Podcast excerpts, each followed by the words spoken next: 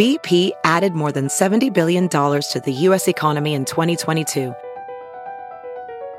Investments like acquiring America's largest biogas producer, Archaea Energy, and starting up new infrastructure in the Gulf of Mexico. It's and, not or. See what doing both means for energy nationwide at bp.com/investing in America. As Universal Beijing opens, local theme parks feel the heat. While international names may hurt domestic park operators in the short run, experts say they will eventually pressure local brands to diversify and improve their services. Written by Luo Meihan. Published in Sixth Tone. Narrated by Elyse Ribbons. The Chinese capital is known for its historical landmarks, but a brand new international theme park is creating all the buzz among locals this summer. Even before doors to the Universal Beijing Resort opened September 20th, hundreds of thousands of people had experienced trial operations for the park that had been 2 decades in the making. Tickets for its opening day sold out in just 1 minute after they were released the week before. Beijing resident Han Li Fei said she felt like she was under a magic spell while visiting the 160-hectare project, nearly 4 times the area of Vatican City, last week.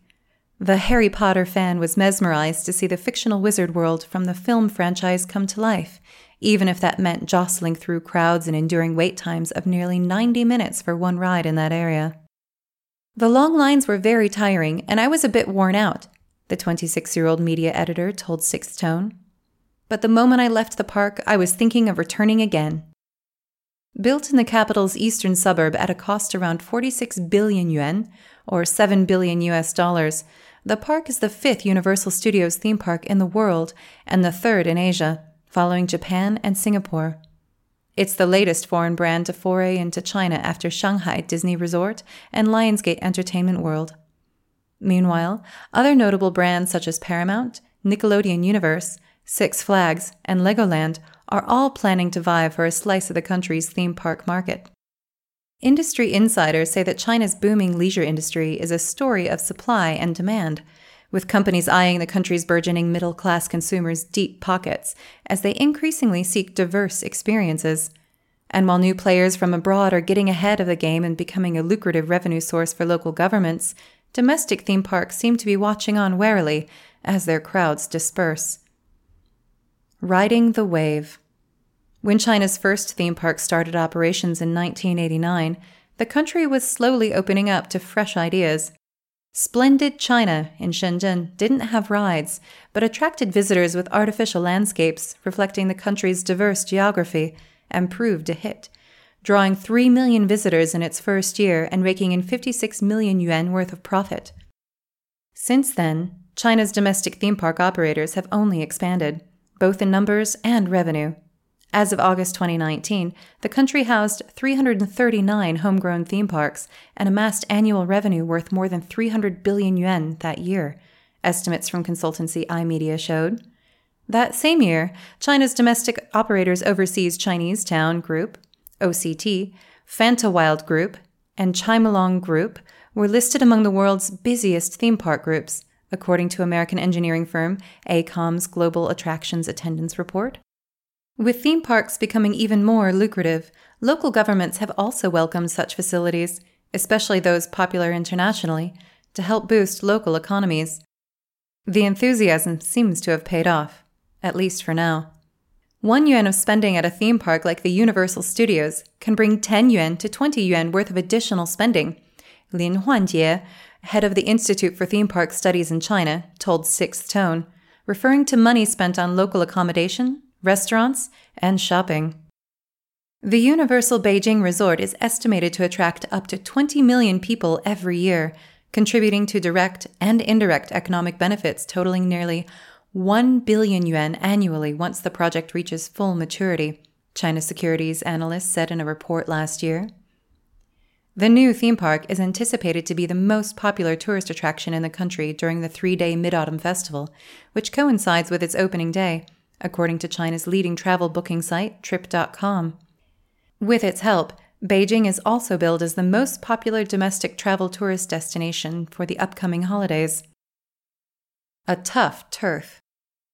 As glitzy international theme parks satisfy the changing appetite of Chinese consumers and bring in money for local economies, they pose a growing threat to domestic players, gobbling up their market share and forcing them to rethink their business models. Local OCT Group's Happy Valley Beijing is only 18 kilometers away from Universal Studios, putting it in direct competition with the global giant. The majority of Happy Valley's visitors, over 80%, come from the Beijing-Tianjin-Hebei region, and the arrival of a new international theme park with more recognizable brand intellectual properties, IPs, is likely to draw crowds away.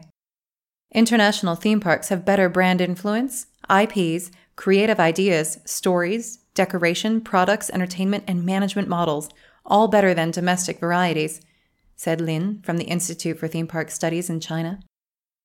While Universal Studios and Disney benefit from audience recognition of popular series like Harry Potter, Kung Fu Panda, and Pirates of the Caribbean, the majority of domestic theme parks have either little awareness of the role of IPs or have struggled to make their IPs widely recognized.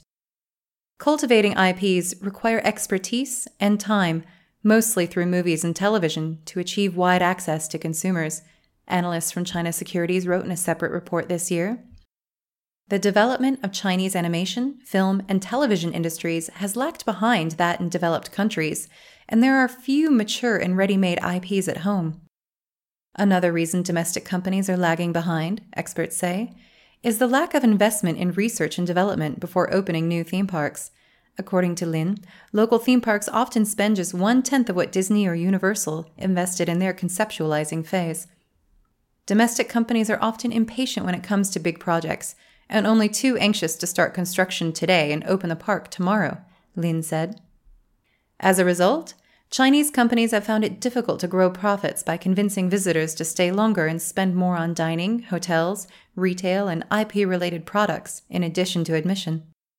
Currently, ticket sales usually make up over 70% of revenue at Chinese theme parks, industry insiders and analysts say.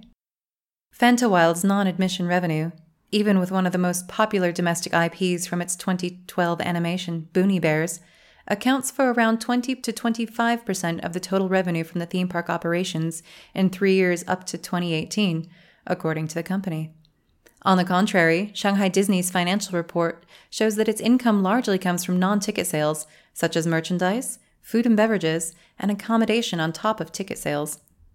While visiting Universal Beijing during its trial run, Han said she splurged on buying various merchandise associated with the big IPs. I found the Harry Potter merchandise more expensive than others, maybe because it's a more popular IP, Han said. I'm willing to pay a bit more for high-quality products that stay loyal to original IPs. Here to stay. While new international players entering China could be a blow for local theme parks in the short run, analysts say they could eventually create more pressure for the latter to compete and improve their operations. Instead of going head-on with bigger names in terms of IPs, analysts say local parks should focus on providing visitors with attractions and entertainment projects that would make them return. Visitors will flock to international theme parks in the first year and a half after opening. It's the honeymoon period, Lin said, adding whether the craze will recede will depend on how domestic players respond.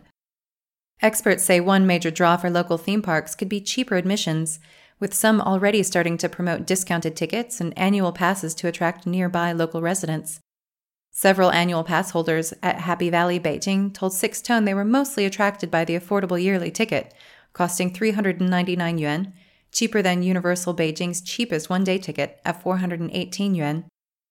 For me, Universal Studios Beijing is a little boring, said 20-year-old Wang Yixi, who has yet to visit the park but frequents Happy Valley Beijing at most 4 times each month. Every time I visit, I go on every ride, sometimes 2 or 3 times each. If Universal Studios Beijing didn't have Harry Potter, Happy Valley Beijing would be a much more fun choice, said 23-year-old Tang Ruichan, another theme park fanatic, adding that the popular IP gives it a competitive edge. This year, they've added 2 new roller coasters and 2 water rides. Representatives from Happy Valley Shanghai and the Ancient Dian Town project in the southwestern city of Kunming, also the site of upcoming Paramount Park, told Sixth Tone that though they face stiff competition from Western brands, the parks see them as both an opportunity and a challenge in attracting visitors. Both domestic parks are thus incorporating more local elements to appease local tastes. IP not only means animated characters, says Lu Huxin, head of marketing at Ancient Dian Town. After refining, ethnic cultural events and seasonal themed activities at our park are all IPs too. More international brands entering China can popularize theme parks even more, and we have a chance to learn from their promotions, operations, and services to attract people. Yang Yanfeng, director of the Tourism Research Center at Beijing Union University, believes there's no reason why a city or region can't be home to multiple theme parks, especially when domestic tourism is on the rise due to coronavirus-related restrictions on international travel. However, he said that the parks must offer diverse experiences to maintain a healthy competition. Chinese culture and traditions have many well-established IPs that remain to be explored and applied, Yang said, a sentiment with which Lin from the Institute for Theme Park Studies in China agrees. Though local theme parks may seem less favorable as more and more Western brands march in, they have time to shift their focus on planning for newer, better ventures, as well as strategize on winning over visitors through local IPs. Lin estimated that of the hundreds of theme parks and the groups that own them, only fewer than 10 may survive over the next decade. With fierce competition, there may be fewer local theme parks in the future, but the level of domestic theme parks will inch closer to international brands and even surpass some of them, Lin said. One way is to tell China's stories and turn Chinese cultural elements into themes for such parks.